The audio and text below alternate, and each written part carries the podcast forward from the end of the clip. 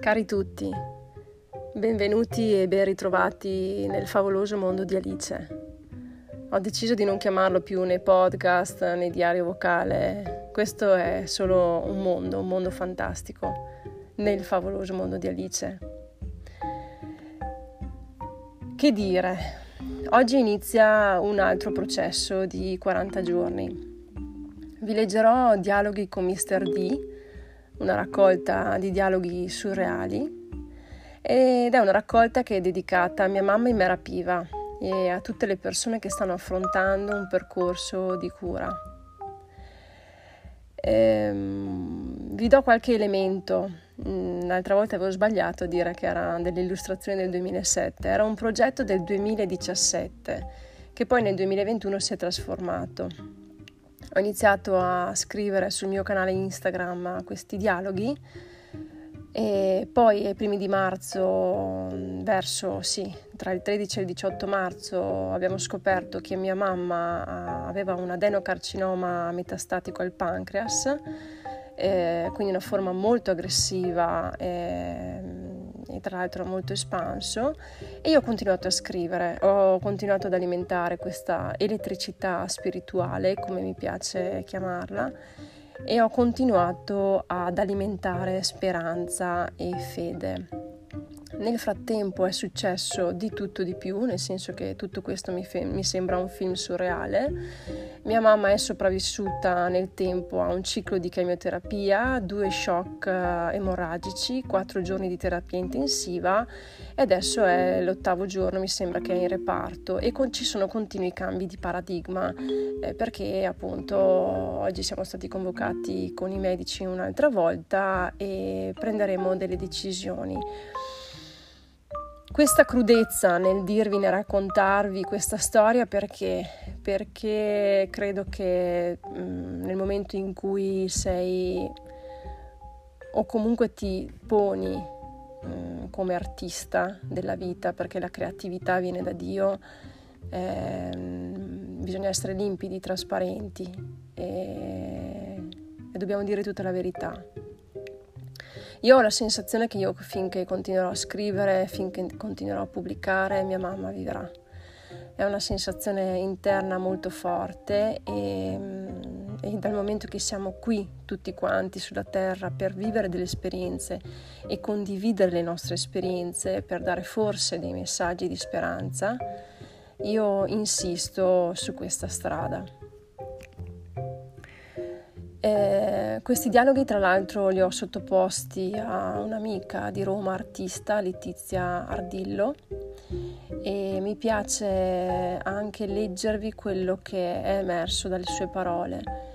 Sono stata molto grata e anche molto sorpresa della, delle sue riflessioni, e credo che siano parole che toccano e possano toccare i cuori di tutti, o comunque mettervi in un'ottica um, di apertura mentale. La forza della leggerezza. Dialoghi con mister D è una raccolta di racconti surreali dove l'autrice riversa tutta la sua creatività. I suoi racconti seguono una brillante scrittura narrativa, vabbè, anche troppo comunque, aperta e chiusa parentesi, ma soprattutto si inseriscono in uno spazio del nostro cuore. Le parole scorrono come l'acqua cristallina di un torrente e ci invitano ad entrare in una realtà parallela dalla quale non vogliamo più uscirne. Le parole ci avvolgono in un intreccio di idee e così, con piacere, ci abbandoniamo. Le parole ci portano in alto, ci fanno toccare frammenti di luce che appartengono ai cieli.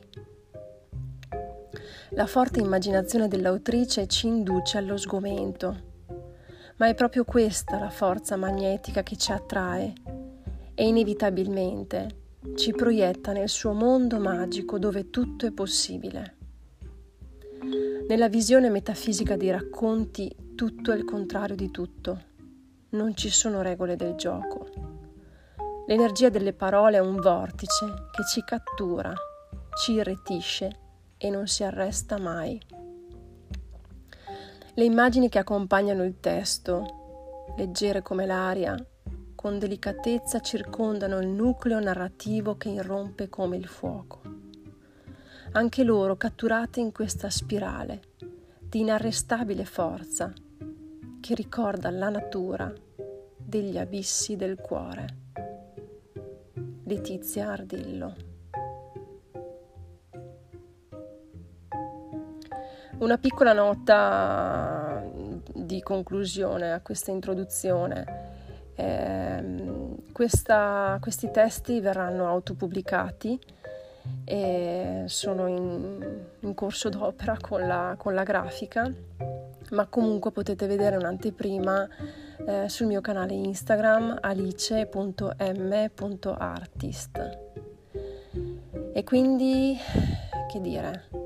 Sono indecisa se iniziare già il primo testo o rimandare a domani, ma credo che sia il caso di rimandare a domani.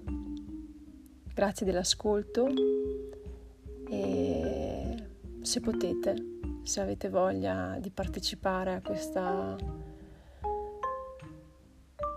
a questo momento della mia vita surreale, devo proprio dirlo, vi chiedo una preghiera per mia mamma Imera. Imera Elisabetta, anzi. Grazie.